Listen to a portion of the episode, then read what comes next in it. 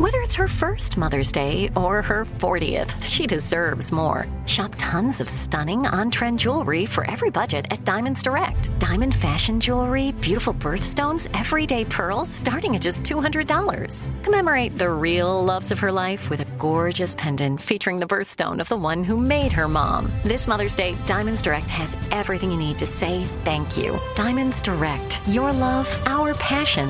Online at diamondsdirect.com something that makes me crazy is when people say, well, I had this career before, but it was a waste. And that's where the perspective shift comes that it's not a waste, that everything you've done has built you to where you are now. This is She Pivots, the podcast where we explore the inspiring pivots women have made and dig deeper into the personal reasons behind them. Join me, Emily Tish Sussman, every Wednesday on She Pivots. Listen to She Pivots on the iHeartRadio app, Apple Podcasts, or wherever you get your podcasts. The Big Take from Bloomberg News brings you what's shaping the world's economies with the smartest and best informed business reporters around the world. We cover the stories behind what's moving money and markets. And help you understand what's happening, what it means, and why it matters every afternoon. I'm Sarah Holder. I'm Saleha Mohsin. And I'm David Gura. Listen to The Big Take on the iHeartRadio app, Apple Podcasts, or wherever you get your podcasts. I'm Saleha Mohsin, and I've covered economic policy for years and reported on how it impacts people across the United States. In 2016, I saw how voters were leaning towards Trump and how so many Americans felt misunderstood by Washington. So I started the Big Take DC. We dig into how money, politics, and power shape government and the consequences for voters. With new episodes every Thursday, you can listen to the Big Take DC on the iHeartRadio app, Apple Podcasts, or wherever you get your podcasts. Welcome to Stuff You Missed in History Class from HowStuffWorks.com.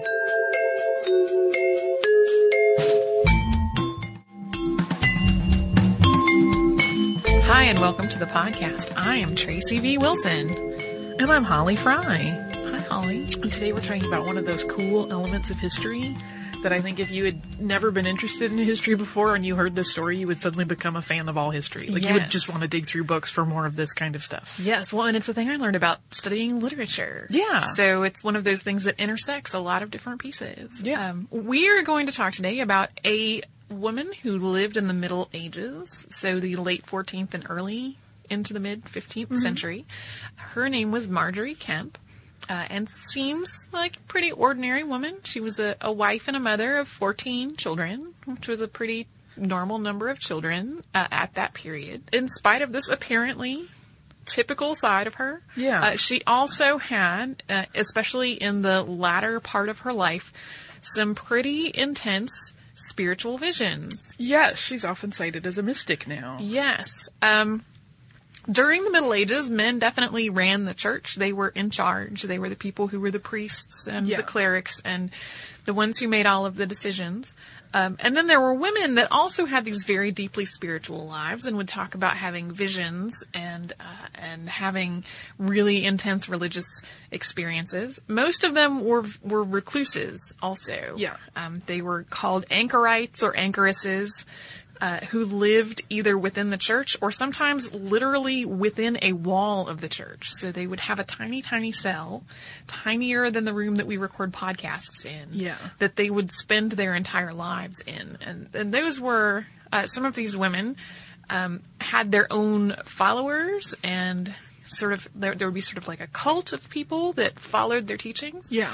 Um, Margery Kempe was a very spiritual person, but she traveled with her husband. Yeah, she went, was not an anchorite. Not at all. She went on a pilgrimage and traveled all over um, for a period of several years. So that kind of sets her apart from some of the other mystics who were happening uh, in the same era. Mm-hmm. At that point, when she began traveling, she had kind of established that she was dedicated to her religion and to the visions that she was having and to yes. following um, religious doctrine. And so she eventually, and we will get to this in more depth, you know, had this ch- claim to chaste life, but she was traveling with a man who was her husband, which confused some people. Who had fathered 14 children. Yeah. yeah, they had a whole brood of kids together. Right. Um, And so that of got confusing. Right. Some of her children she did have after she started having visions, but before she and her husband stopped the sexual part of their relationship. So, Yeah. uh, some of the visions that she had were while she was pregnant and, and were of Jesus telling her it's going to be okay. I will arrange for your child to be taken care of while you go on pilgrimage for me. And what's really interesting is that she's often credited as uh, the creator of the first autobiography. Yes. In English for sure. Yeah. Uh, and she dictated it because she was not literate herself. Um, so yeah, it's the oldest known autobiography in, ling- in English, and it isn't written in chronological order. Uh, and No. it, it isn't a full account of her life. No. She leaves out big chunks, and she really just focuses on her spiritual journey. Right. Uh, And she focused on it in sort of in the order that she remembered things. Right. So scholars have kind of gone back and pieced together a timeline based on her references to holidays and world events that we know when they happened. So when we talk about sort of the chronology of her life, that's been pieced together based on Yeah, that is not her laying out in her autobiography like I was born here. Did- She's No. kind of all over the place. And she did dictate it sometime after most of the events she talks about. So it is Yes. all, you know, it's subject to human recollection. Right. But to start at the beginning, Yes. so she was born around uh, 1373 uh, to her father, who was John Brunham. It may also have been Burnham. Yep, We're not quite sure. We've seen both ways. Yes, we've it's written down in more than one spelling. And he was the mayor of King's Lynn, which was then called Bishop's Lynn, which is on, uh, just in case anybody needs a quick geography checkpoint, it is on the side of England towards the Netherlands. Yes. In a little inlet. Yes. it was a coastal town, so Yeah. there was a lot of money to be made in, in the world of, of merchant work. Yeah. So things that had to do with buying and selling and shipping uh, was a lot of what was going on. Um, her father also served as one of the town's two representatives to Parliament six times, as well as a lot of other positions. He was a very notable and successful person. And Margery was very proud of that fact. She was a very proud person. Yeah. Which is a theme that will come up in her life later. Yeah. I mean, she was a, a child of a, a wealthy pillar of the community. Yes. Um, not, not a mystery why she would be proud of that. No, no. Uh, she did get married. Yes. in 1393. So at roughly 20, which is pretty late in life for most girls at that time, uh, to John Kempe, who was also the son of a successful merchant. Yes. And he was a merchant too. Not really as successful as his father, but they did well enough. Um, her first pregnancy was really hard. She was very sick for a lot of it. And then after the baby was born, she had a period of more than a year of uh, what she herself describes as madness. You know, we, things that we would recognize as being signs of being mentally ill today. So she talked about having hallucinations, um, being just very verbally abusive to her family, having to be restrained to keep from injuring herself. Um, a lot of people today sort of say that she she must have had some kind of postpartum psychosis going on during this period. Um, and then one day she had a vision while she was very sick and during this period. She had a vision of Jesus. Uh, and during this vision, Jesus asked her why she had forsaken him when he had never forsaken her. Uh, and she was sort of like, well, that's a good question. and then started to recover from this illness that she had had. Um, it, it was not a light switch, though. That was No. not the thing that led her to then become a, a very devoted religious person. Uh, she continued to sort of live life as she had been before. She described herself as pretty proud and stubborn. Um, she went into some of the more mundane jobs that women had in, in the Middle Ages. She worked for a brewer as a while, for a while and as a miller. Um, and both of those businesses failed. She maybe wasn't great at those things. Yeah, well, she was real. She made good beer, uh, but she couldn't like repeatedly make enough good beer to sell it. Like she Right, would, to she'd make sustain a yeah, business. She'd make a good batch, and then the next one would be terrible. And uh, the the mill had problems with the horse. Like one of the team of horses just refused to to turn the mill, and it. Uh, so both of those businesses failed, and that started to become a more humbling experience. Um, it still, though, was a period of years before uh, before she started on a just very deeply religious path. Right. Um, she started to become more and more preoccupied with what heaven was like and how, uh, in her mind, heaven was this amazing place and earth was pretty terrible. Mm-hmm. So l- let's figure out how to get to heaven faster. Right. Um, she started spending more and more time in church. Um, she gave up meat and alcohol and eventually sex as penance for previous sins. Uh, and she also did a thing that was kind of a common practice during the Middle Ages, which was the mortification of the flesh. And she did this by wearing a hair shirt. Right. Um, and if you don't know what a hair shirt is, it's a very coarse or prickly shirt that you wear under your clothing so that it physically irritates your skin All day long. constantly. Yeah. Um, and she actually the she started wearing that before she stopped having sex with her husband because she wore it while she was pregnant at one point. Oh my god. Which sounds like torture. It does sound horrible. I, I mean, I've never had a child, but knowing from the descriptions of other people what being pregnant is like, yeah, that can be very uncomfortable and it's Right. exhausting already. And sometimes yes. you already feel like prickly and rashy anyway. So to add a hair shirt on top of that no. sounds horrible. yes. Uh, so And then she had a couple of years that were kind of the easy part of her. right. Where she was fasting, she was, you know, acts of contrition. They weren't terribly difficult. But then she had three years of temptations. Yes, including when a man tried to seduce her away from her husband. Um, so she had had these years where it was sort of like she was trying very hard to be a, a very quote good religious person, and that was going really well. It Yeah. was easy for her to fast. It was easy for her to do these things. Then all these temptations started, uh, including a man who tried to seduce her. And when she agreed to seduce him, or to to be seduced by him, uh, he spurned her. Um, so she did not actually go through with it, but the fact that in her brain she had given in, she thought was She had just- mentally sinned. She had mentally sinned, and she felt that that was just as bad. Right. Um, and so it was after that that she really recommitted herself to staying on the path that she felt like was going to lead her into heaven into being a better person into getting rid of the sins of her past. Um, once she got to about the age of 40, she started having some just really intense dramatic visions that felt, re- she described them as real. As Right. Like real events that were happening that she was partic- participating in. Yeah. Um, so she had visions where she uh, would hear God or Jesus speaking to her. Right. But then she also had these visions that were like she was physically present at events that were described in the Bible. Right. Um, so she had one where she was present at the birth of the Virgin Mary and, and took care of the Virgin Mary as, a, child. Um, and then the birth of Jesus. So, and the crucifixion, like very notable events. Yeah. Um, she sort of had visions that were physically real to her in which she participated in all of these events. And it's interesting to me just that uh, a lot of those are in a maternal Yeah. way. It's taking care of these religious figures and being part of, you know, their birth and that young developmental part of their life cycle when we'll talk about it a little bit more later, but in most of her writing she never mentions her kids. Mm-hmm. No, the she's- 14 children she actually had are pretty tertiary in the whole narrative. We only really hear about one of them, and that is one who she describes as being physically or spiritually troubled, and she felt that her intervention had helped to save him. And that's really sort of the one story Yeah. of one of her children that we hear about.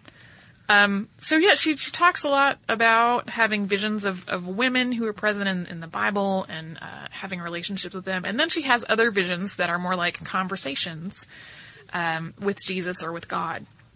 So, for example, she had a, a vision of a conversation with Jesus in which he told her to stop wearing that hair shirt because he was going to give her sort of a spiritual hair shirt for her her heart Yeah. rather than physically wearing a hair shirt.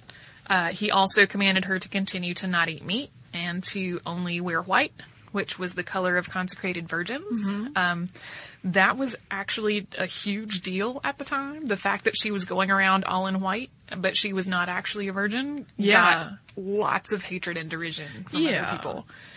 Um, and then in the same series of conversations, uh, she felt commanded uh, by God to go on pilgrimage to Rome, Jerusalem, and Santiago. And so, after a few years, she did that. It took a while to actually get started. Uh, they, you know, they had various affairs to settle and, and other stuff that they had to prepare for. Uh, but about uh, two years after feeling commanded uh, by God to go on pilgrimage. She started her pilgrimage, and that was in 1413. Yeah, and she, in the midst of all of this, she was praying pretty constantly to end her sexual relationship with her husband because she felt that she was displeasing God with their inordinate love. Yeah, they had a very active physical life together. Clearly, because they had 14 kids. Right. Um, but yeah, the way she describes it, theirs was not a relationship of, of quote, having sex just for procreation. Like they had a very physical relationship. They were very attracted to each other. Right. Um, it was a very passionate. It's a very passionate thing, and you know this whole thing happens from her point of view. But she describes her husband as a willing participant in the end of their sexual relationship. Right. Eventually, at Yeah. first, it, it takes it's some years of prayer. Yeah. Uh, some years as what of what she sort of describes as kind of a divine intervention. Like he would he would want to have sex, and then he would be stricken with terror, uh, and then they would not. And uh, she had been praying for about three years when they had an argument one day while they were traveling by the side of the road. Um, and, and an argument in which he was like, so if, if somebody came and said, like with a sword, somebody came with a sword and said, you need to have sex right now or I'm going to murder you, could we have sex? And she was like, no, I would rather you die.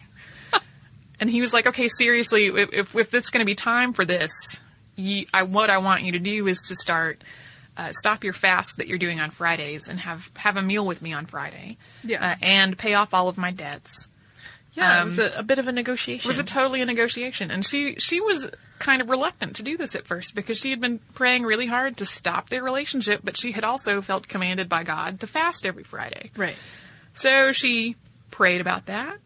The word she got back was, "Okay, if if this is cool, you can stop having your fast on Friday, and and stop your relationship with your husband, and, and that will all work out." It'll even out. It will even out. And so on June 23rd, 1413, she and her husband stopped being married and they can, or they stopped having sex, but they continued to be married Yeah. until he died. Yeah, which is interesting. I mean, that is at that point 20 years into the marriage. Mm-hmm. So I think when when you're retelling it or even hearing it or reading it in a history book, uh, there is that weird, you know, wow, that would really stink to marry someone and have them say they didn't want to be intimate with you. And it seems like it's much closer to the beginning, but in, they had been married for quite a while at that point. They had. and I, I, you know, we can't ever fully know everything that went down there and like what words were truly. I mean, she recounted, you know, from memory, but I, I do just wonder at what that conversation must have really been like. Right. And you know, if there was some degree to which he wanted to give in just to make her happy, because they seemed like they had genuine affinity for one another. Yeah, they seemed to have a very close relationship that that was based on love and trust and support.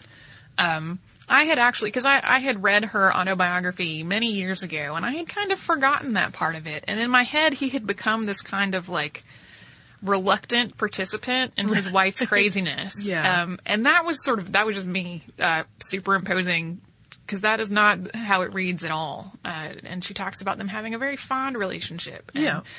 um, they did have things that they disagreed about and things that they had to come to some kind of consensus over, like stopping their sexual relationship. Uh, but that he did, he also, he also wanted to be a more spiritual person and he also wanted to live a good life. So it wasn't just her kind of dragging him along Right. with her uh, down this path of, of pilgrimage and abstinence. Yeah. Um, and this was, uh, again, kind of early on in the pilgrimage phase. Yes, that was in 1413, and that winter they stayed in, Ven- in Venice as sort of a stopping point before going to the Holy Land. Uh, I think it's interesting that a little before that, at the very beginning, she um, visited holy sites closer to home. Oh, right, we skipped over that part. Norwich and Canterbury, um, and she met with a lot of other religious figures Yes, of the day. uh, both official and unofficial Yeah. religious figures. She before they left England, she met the Bishop of Lincoln and the Archbishop of Canterbury. Uh, and then she also met Julian of Norwich, and that's uh, one of the anchoresses that we talked about earlier, who lived walled up in the wall of a church. And I had read one account that suggested that she kind of asked Julian to verify her visions a little bit. Mm-hmm. Uh, where I mean, so she has. I think we think of anybody that is claiming to have all these visions. It's very easy to go. Crazy. Hey, you're crazy. But she recognized that that was a possibility, and so she turned to some another religious figure that she really, you know, believed Mm, and trusted. and trusted to say, "Am I insane? Is this crazy? I really think this is happening."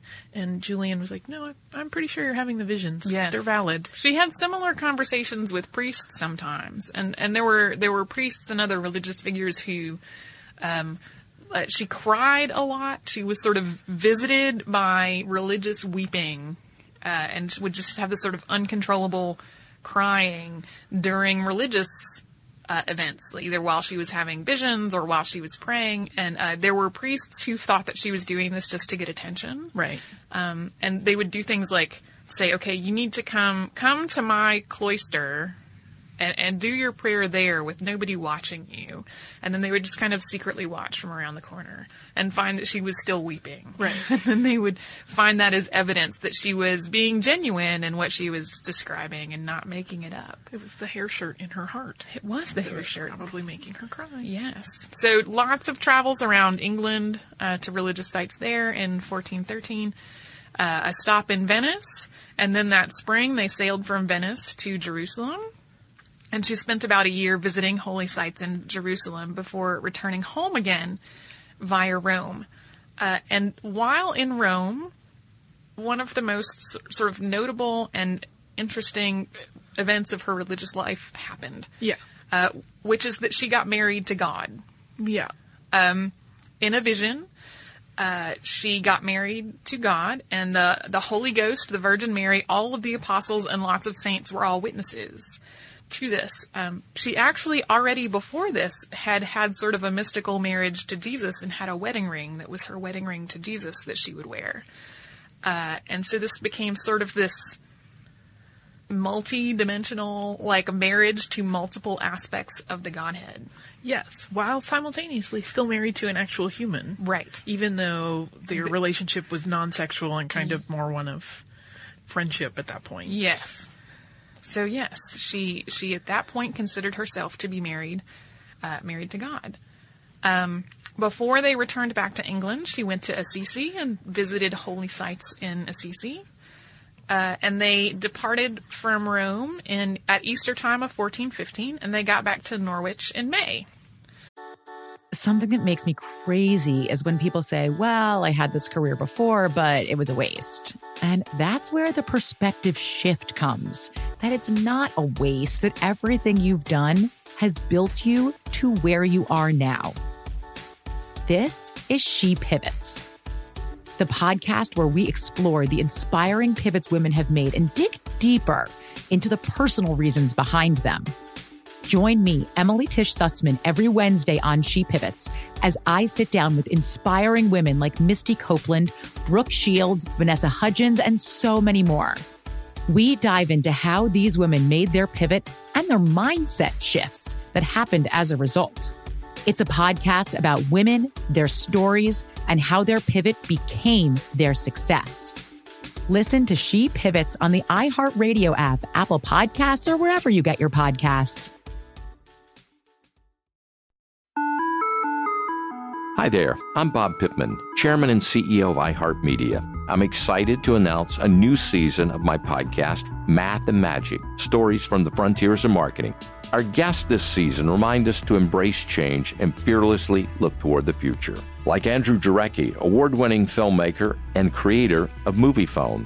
The studios didn't really control the theaters, the theaters didn't control the studios. And I thought, well, there's a window in here where I could make things easier for the consumer and also make something that would be very useful for the industry. Or Kellyn Kenny, Chief Marketing and Growth Officer at AT&T, who installed fiber in customers' houses rather than leading from afar. It is so crucial that you spend time with the customers. That is the best lesson. In these exciting times, we're looking to the math, the strategy and analytics, and the magic, the creative spark, more than ever. Listen to a brand new season of Math and Magic on our very own iHeartRadio app, Apple Podcast, or wherever you get your podcast. The Big Take from Bloomberg News brings you what's shaping the world's economies with the smartest and best informed business reporters around the world.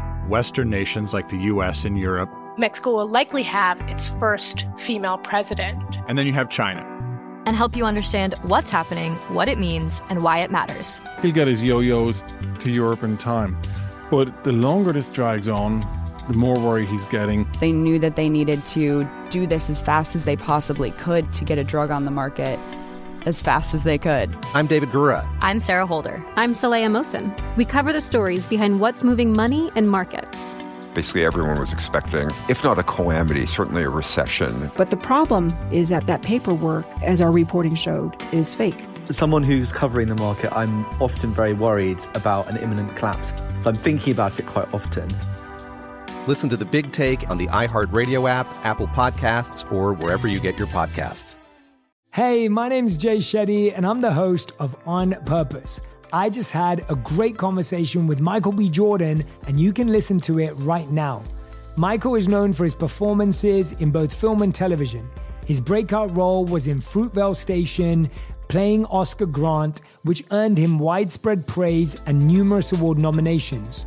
His portrayal of Killmonger in Marvel's Black Panther, one of my favorites, further solidified his status as one of Hollywood's leading actors, earning him widespread acclaim for his complex and compelling performance. In our conversation, Michael really opens up. You're going to love listening to it, and I can't wait for you to check it out. The closest to getting what you want is always the hardest. It's always the feeling when you're getting ready to, you know, people give up right before they get what they've always wanted to get people quit. Listen to On Purpose with Jay Shetty on the iHeartRadio app, Apple Podcast, or wherever you get your podcasts. Um, she had one more sort of leg of her pilgrimage after that, and that was from July ish. Uh, around July 7th of 1417, she took a seven day voyage over sea um, to Santiago de Compostela in Spain. Uh, and that is where the tomb of St. Peter is. Yeah. Uh, and that's also a, a, pilgrimage that people continue to make overland today. Yes. Like that's a, a thing that people continue to do. Um, and that was another, you know, meeting other religious figures there, having spiritual experiences there. And uh, they returned from Santiago in August of 1417. And that was sort of the period of her religious wandering. Right. Those were her uh, her travels. Uh, yeah, it was her not travels of devotion. Yes, it was not at all the end of her, uh, the spiritual side of her life or the difficulties she experienced, though, because once she got back home to England, she started to be put on trial for heresy. Yeah, I mean, she was, as we mentioned earlier, she was wearing white, which was reserved for consecrated virgins. She was claiming that she had this marriage, yes, to God and Jesus she, you know, there were just a lot of things that conflicted with society's norms, even very religious elements of society were like, you're doing this not the right way. Right. This isn't, this isn't how you worship. She was threatening to sort of the religious orthodoxy in a lot yeah. of ways. Yeah, she was definitely outside the normal realm of what you did if you had dedicated your life to your devotion. Yes. Um, so it, you know, people can perceive that a lot of times as heretical, as very threatening, mm-hmm. and that was definitely the case with Margery. Yes. So she was put on trial more than one time in more than one city. Uh, she spent some time in prison, either in the actual jail or in the home of one of the jailers. Yeah. Um, so she was imprisoned at various times. Um, she was not ever found guilty, which is, uh, I think, good because she would have been burned at the stake. And yeah, and it, I mean, it does sort of give her a little bit of um, historical credibility yeah. to say, like, no, people actually believe this was just part of her dedication. You know, she proved to them that that's what the, what it was. She wasn't just trying to be rebellious or, you know, she wasn't trying to fly in the face of convention. Right. These were her beliefs and she really felt strongly that she was getting these directives from God. Mm-hmm. She was able to make a case for that, basically, yeah. uh, and and and not in the end be ruled to be someone who was making it up or was right. Uh, doing something that was going to be contradictory to what the church was teaching. So she was back home in Lynn again by 1418, uh, and she stayed there for years. She had spent five years traveling, and then she just sort of she continued to live her life in Lynn, continued to have visual and and physical vision experiences. She continued to try to teach people and try to talk to people. Um, she did not get along with one of the nearby friars who objected to the way that she was weeping uh, all the time, and so that caused a fair amount of tension. Really, a lot of the hardest criticism that she got, she got at home. She Right. got less of it when she was traveling and more of it uh, at home. And she continued to live in Lynn and her until, well, even after. But her husband passed away in 1431, um, and it was after that that she took the last journey that she went on. Yeah. Uh, and her son also died that yes, year. the only the only child of hers that we Did we really hear, really hear anything in about. her uh, in her tales? We have no idea about the other thirteen. No. no. And her husband, she said, you know, had been ill. He had been senile, and she had been taking care of him for quite some time at that point. But yeah, so she had one more journey to make. yes, Uh, and she was about 60 at this time, so it was 1433, 1434, and she was traveling to Prussia uh, by ship to escort her widowed daughter-in-law home. yes, And then they also toured religious sites on land on the return journey. yes. Uh, but she was 60 and it was a little bit rougher at Yeah. that point. She didn't quite have the zeal of youth that she had on her previous pilgrimage Yes. activities. She's not quite not quite as spry No. as she used to 60 is quite old at that time. At that point, yeah. Especially to have, uh, you know, it's the physical toil of, of 14 children is a lot. Uh, and there were a lot of women in that age who, in their later pregnancies, things got harder and harder. Yeah. Uh, And often it- didn't survive childbirth. Right. So we don't know when she died, but it was some point after the age of 60. Yep. Um, there are a few, I mean, this is so long ago now that it, it's really hard to pinpoint dates. Yeah, there aren't a lot of records to refer to. No. So there are records of someone with names similar to hers uh, doing various things around the town, and it's one of those where okay, maybe they're talking about Margery, but we're not really sure. So, so that's basically her life. Um, but she's one of those people who her life is goes. There's more to it than just the dates of what all the things happen. Yeah, Um, she's a very important figure in the landscape of religion. Yeah, we, we've talked a lot about sort of the themes of her life already. There was just there was a lot of prayer and a lot of confession and a lot of teaching uh, of gospel to other people. Yeah. and she was also really beloved and reviled, depending on who you talked to. Uh, there were religious leaders who would ask for her to come visit them so that they could meet her and talk to her. Yeah. And then there were other people who would try to prosecute her for heresy. Yeah, I mean, she was sort of just having to prove the validity of her faith and devotion Yes. all the time. constantly. Yes. Um, so yeah, she she depending on who you spoke to was either just an amazing religious figure or or a heretic. Um, when you look at her autobiography, and we'll talk about the autobiography a little bit more in just a minute, but when you look at it, she traveled a lot. That was a lot of travel for a medieval person to do. Oh, yes. She did a lot of travel going, and she went a long way. She talks about that almost none. Um, she we she says barely anything about her children. She says barely anything about the the travel aspects of her travel. Uh, pretty much all of her autobiography is focused on the things that seemed spiritually important. Right. Um, and the rest of it is just not even really acknowledged. Yeah, it's all like I said earlier, it's secondary and tertiary at best. It's just right. If it fills in some portion of the recounting of the spiritual journey, then it gets included, and otherwise, it doesn't make the cut. Right. It gets edited right out. Right. Um, uh, there are many similarities, though, between her and some other mystics. Yes, to put her put it in context, she was sort of happening. Her life was happening within the greater picture of this whole tradition of medieval mysticism. Um, and one of the mystics that she had the most in common with is Saint Bridget of Sweden. And Saint Bridget of Sweden is somebody who she knew about.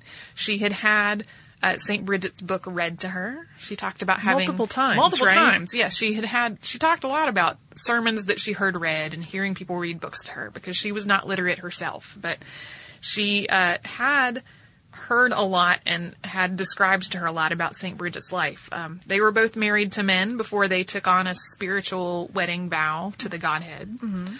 Um, they both lived chastely for some part of their married life. They both wore hair shirts as an act of penance, uh, fasted, went on pilgrimages. Um, the the biggest difference, is, and in addition to being a little bit earlier in the the period, Saint Bridget was Saint Bridget was a lot more well off Mm. than Margery. So Margery would have been like solidly middle class, Right. uh, and Saint Bridget was m- more like the nobility, Right. Uh, but otherwise, they had a lot in common, and she had a lot in common uh, with a lot of the other uh, women mystics of that time. Um, so she wasn't just she wasn't the only person. No, she was definitely not like a lone, uh, a lone mystic by any means. I mean, her tale bears a lot of resemblance, not just to Bridget, but to other mystics of the time. Mhm. There were many women, and the women are always considered mystics because they had this sort of different relationship with God in the eyes of the culture of the time. Right. You know, the male heads of church were certainly religious and devoted, but there was an administrative element to it. It was, you know, as Tracy mentioned earlier, it was about, you know, the, the power of their positions and, and that was all a big factor. Whereas the women, it really was almost a more visceral, they Yeah. were very connected, like they had physical visions where their body would be affected in different ways by their, um, their moments that they shared in these visions, uh, with God. So it's a little bit, it's a, a different thing, and it's a reason that there were many women experiencing these same things. Right. Like that they were kind of lumped in this group of women mystics. Yes. That's why. There were several. Yes.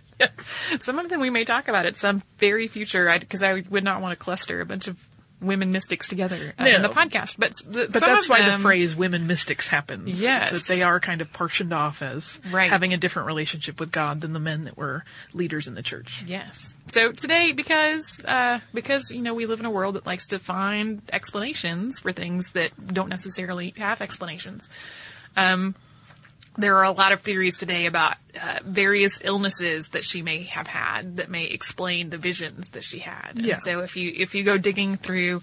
Uh, through journals, you will find people who argue that she had epilepsy or postpartum psychosis or hysteria or schizoaffective disorder or bipolar disorder or Jerusalem syndrome. It's sort of a long laundry list of uh, psychological explanations for the things that she wrote about in her life. Uh, I I sort of feel like regardless of what your own religious leaning is Mhm. or uh, whether you are a member of any particular faith, the fact that she, as a medieval woman, was able to take charge of her life to the extent that she was and travel as much as she was and become as notable as she did, that is remarkable. Yeah. Like, even apart from any feeling that you may have about uh, church or religion or any of that. Yeah, just- incredible life. Like I said at the top of the podcast, as a historical figure, her story is so engaging. Yeah. Uh, and when you juxtapose it against sort of, you know, what we know about society at that, at that time and how society even works now, it's, she's incredible. I Right. mean, she's really so, uh, noteworthy in so many different ways. Right. Well, and the other incredible thing is her autobiography. Yeah. Um, we've talked about how it's the oldest known autobiography in English. Um, she dictated it as two different books. Uh, the first time around in 1436, and then the second time in 1438. Um, so about 20 years after the first time she had a vision is when she uh, got with somebody to write all this down. Right. Um, there's kind of a long and wandering story of how the writing down happened, and much like a lot of what's in her life, there's sort of a, a vein of, and, and then something lucky happened Mhm.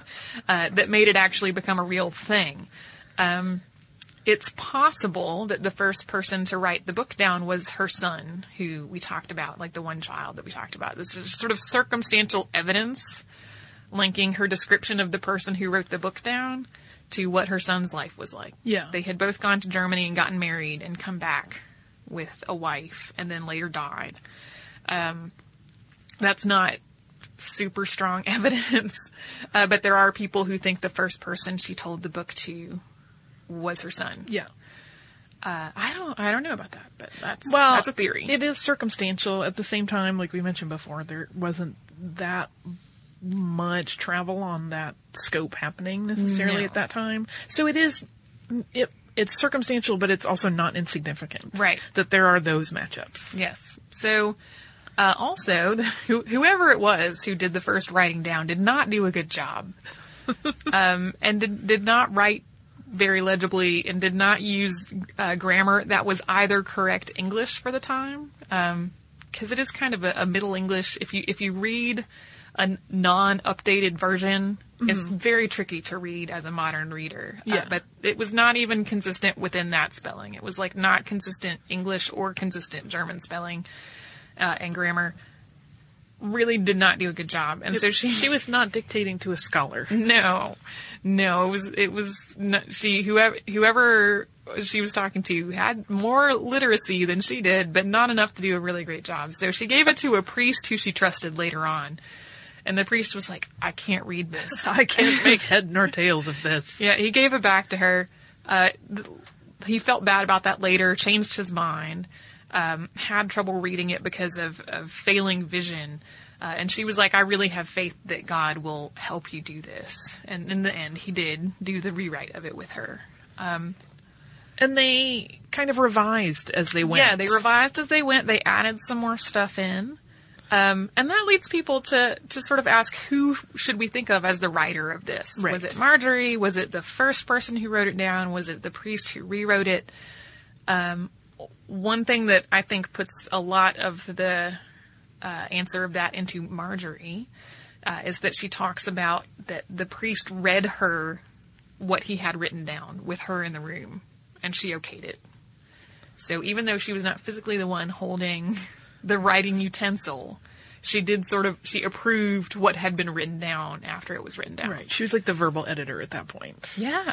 Uh, there are um, there's also a lot of scholarly work that compares various pieces of the book, like in terms of their the spelling and the style and the tone, um, to try to figure out who wrote what and what had been influenced by who. Mhm. Um, for example, she, you know, likely did not um, need help making her narration sound like other books written at the time that were devotional in nature. Right. Because she had been hearing those from the time she was quite young. Right. Over and over. I mean, we talked about St. Bridget's story that she had read to her many, many times. Mhm. Uh, and several others. So she already kind of had a sense of that style of narration. Right. Well, and because she did not have the luxury of being able to write things down, she probably also had a very good memory. Yeah. So uh, even though she was narrating something from memory, her memory was probably a little sharper than a lot of ours now, Mm-hmm. uh, and a lot of you know people who have the luxury of making the list of things to take to the store uh, because they know how to read and write. Um, she did not know how to read and write, so she had to keep all of the things that she needed to know in her head. But it is believed that the priest probably helped her with things like phrasing for clarity and Right. uh, just making sure that the story was told in a, a way that made sense. Right. And particularly the parts that are about when she was on trial. Yeah. Uh, she probably had some help not not running the risk of further accusations of heresy by making sure that her answers in the book were correct. Like that probably is something she got a little extra help with. Yeah. Uh, but otherwise, it, people seem pretty confident that it's her. It's her story. Yeah. Told from her point of view. It is told in the third person. That's more of a, more of a narrative technique, though, than uh, than cause for question. Um, Here's the interesting thing. are, is it the thing that I'm going to say? I think so. Uh, is it that the text of the autobiography was not discovered until 1934? Yeah. That amazes me. I know. So 1934. Let's just let's back up a step. Uh, people knew that this book existed um, because there was a guy named Wynkyn de Worde, which I just want to say all the time. uh, Wynkyn de Worde had published excerpts from it in an eight-page pamphlet in 1501. Yeah. Um, So it had been referenced in other works that Right. we already had and knew about. Yeah, so people knew that, that, that this was a book that existed. They thought that it was a book about an anchorite. Like, they thought it was going to be a book about somebody who was a recluse. Yeah. Uh, so, in 1934, um, sitting on a shelf in a library at uh, Pleasington Old Hall, Lancashire, uh, it was on a, a private library shelf, basically, and people would just pick it up and look at it. Yeah. And read it. Uh, like, it was this ancient manuscript. It was not being really super well, well cared for in that respect. Um, but it was owned by the L- Lieutenant Colonel William E. I. Butler Bowdon. Uh, and one day he thought maybe I should get this thing looked at. So he took his extremely old manuscript that had just been sitting on a library shelf to a medieval scholar at the Victoria and Albert Museum, which at the time was called the Museum of South Kensington. Uh, and he showed it to an American medieval, scholar there named Miss Hope Emily Allen. And Miss Hope Emily Allen was uh, familiar with Wynkyn de Worde's pamphlet. and she's the one who identified it and as Margery yes, Kempe's story. She said this is Margery Kempe's book. Um, they were all kind of surprised that this was a married woman who had traveled around. That that was not what they expected to happen. Um, the surviving test, the one and only copy that we have of this medieval work. Yeah. Um, it was written in one person's handwriting, uh, and probably in about 1450. So, so, it was not the first one. No, it's not the original, but it's a pretty early copy. Um, the first print edition of this newly rediscovered thing came out in 1940. Uh, and now, because this is a hundreds of year old manuscript that's been around for a really long time, if you want to read it, you can on the internet for free. that is how far we've come as a society. Yeah. You can read uh, medieval women woman mystics' entire work on the internet for free. Yeah. Yeah. We've come a long way. We've come a really long way. Really fascinating story to it me. It is. I love her story because it is so just mind blowing. She was, you know, so outside the realm of of what was ever expected. I mean, as you said, even scholars that discovered the book, it was not like, what they thought. What happened in her life? And then she, her husband went with her. and he said it was okay that they weren't going to have sex. Wow, it's a fascinating tale. It is. It's outside the realm of regularity for her time, for sure. Yeah, outside the realm of regularity for a lot of stuff. And she's, you know, re- regardless of whether you feel that her visions were real or were psychosis she was a remarkable woman. Yeah, there uh, you can you know Google her and see all manner of artwork depicting her, mm-hmm. uh, which is just it's one of those things where I will think about her story and I'll look at some of those and it's like my brain tries to put them together and I just wish I could know what was really going on in her head sometimes. Yes. Uh, if you if you want to read her book, uh, you have two choices. Uh, I mean, there, there, are lots of editions of it, but two primary choices, and one is the one with modernized language, which mm-hmm. is a very easy and fast read uh, because it is very simple language. Um, if you're reading the one that is more in uh, more of a Middle English style, that can take a while a if you're not arduous. used to it. Yeah, if you're not used to it, it can take a while uh, to to get used to the way things are spelled and all of that. But either way, you can get a hugely interesting glimpse into a, a medieval woman's just yeah, traveling and life. It's also significant because uh, we mentioned that it's the first English autobiography, but for many scholars, it's one of the really best surviving texts on just sort of what life was like in medieval England. Right. Uh, so it's significant not just from her religious story and her societal sort of uh, fascinating trajectory, but also just in terms of a historical document about what it was like to live in a port city in England at the time. Yeah, in a middle class family. Yeah. Uh, so many reasons that it's worth taking a look at. So that's Margery Kempe. Yes. Something that makes me crazy is when people say, well, I had this career before, but it was a waste. And that's where the perspective shift comes that it's not a waste, that everything you've done has built you to where you are now. This is She Pivots the podcast where we explore the inspiring pivots women have made and dig deeper into the personal reasons behind them. Join me, Emily Tish Sussman, every Wednesday on She Pivots as I sit down with inspiring women like Misty Copeland, Brooke Shields, Vanessa Hudgens, and so many more. We dive into how these women made their pivot and their mindset shifts that happened as a result. It's a podcast about women, their stories, and how their pivot became their success.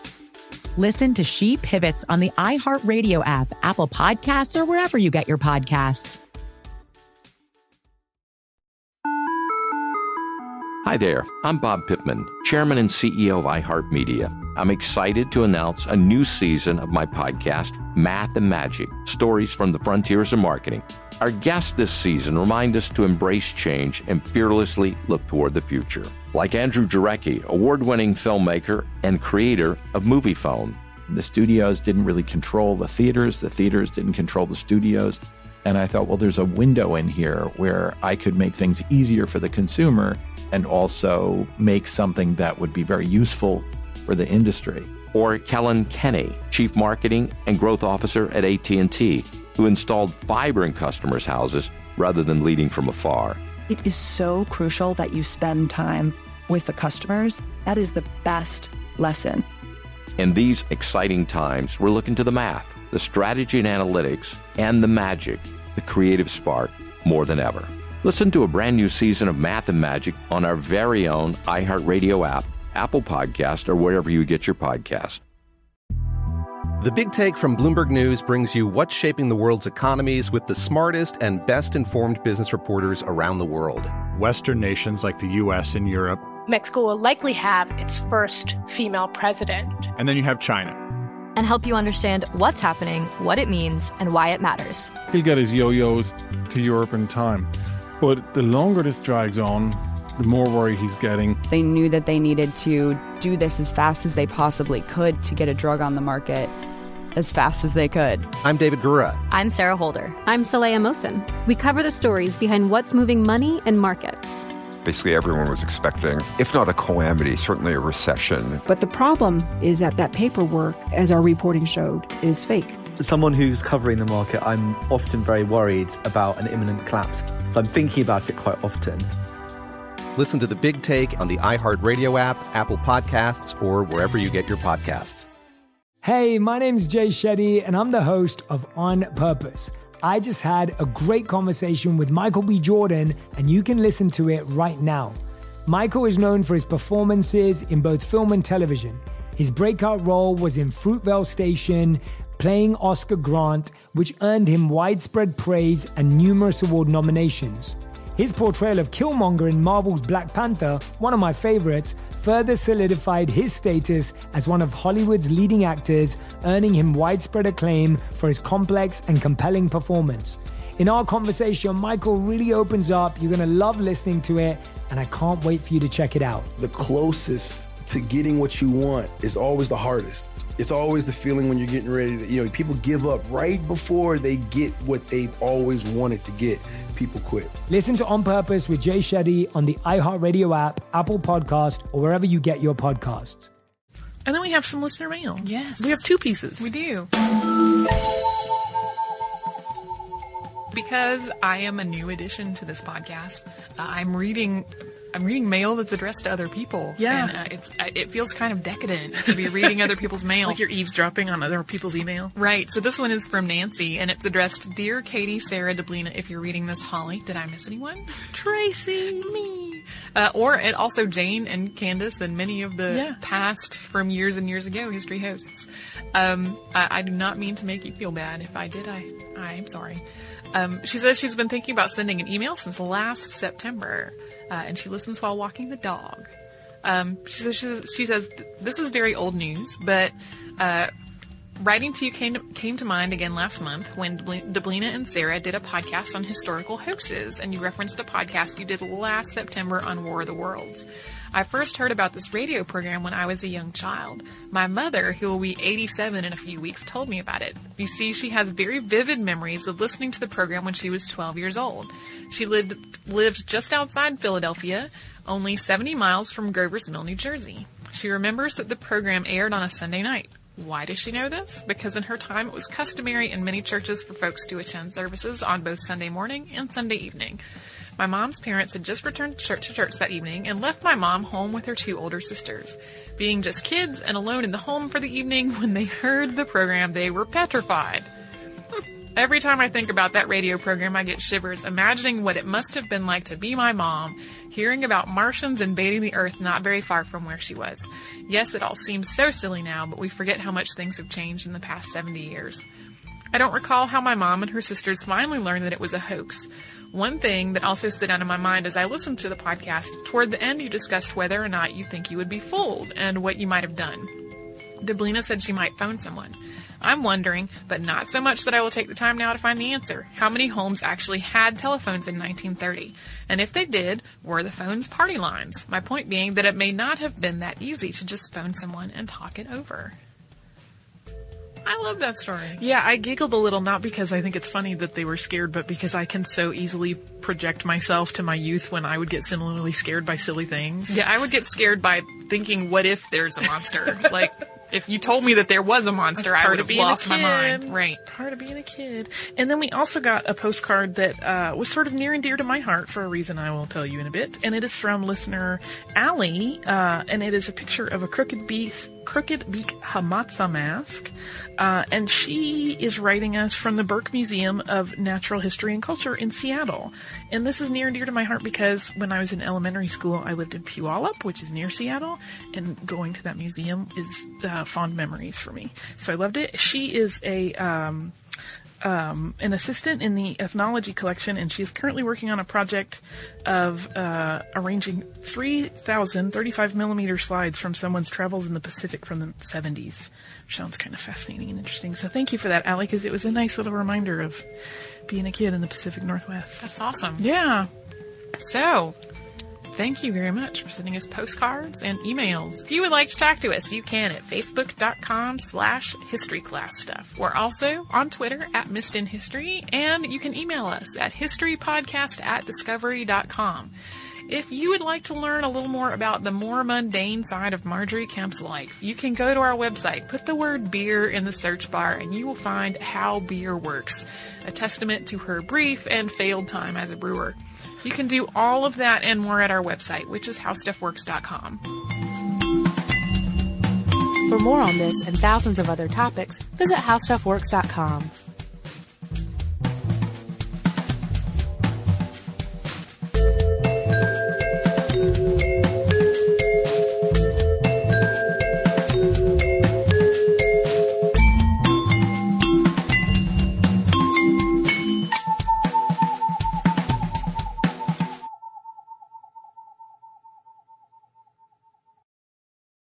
Something that makes me crazy is when people say, well, I had this career before, but it was a waste. And that's where the perspective shift comes that it's not a waste, that everything you've done has built you to where you are now.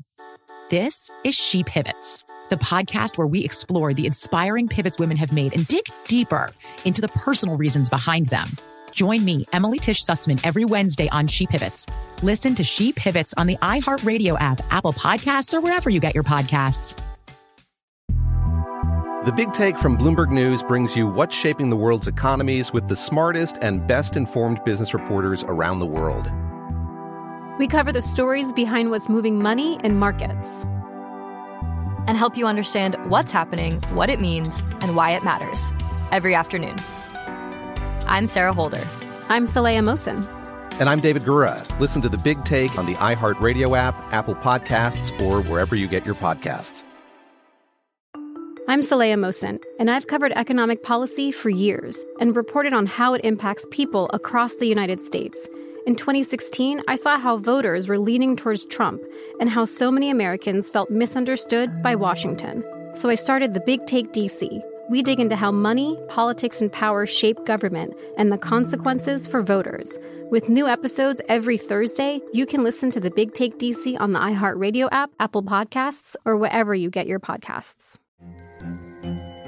Hello, acclaimed comics writer and notorious Scott Summers hater, Rosie Knight. Well, hello, Emmy winning podcaster and totally unbiased Targaryen royal supporter, Jason Concepcion. Somehow the X Ray Vision podcast has returned. And like always, we'll be here every week. You'll hear from TV writers, actors, comics creators, pop culture critics. Nothing is off the table. Listen to X Ray Vision on the iHeartRadio app, Apple Podcasts, or wherever you get your podcasts.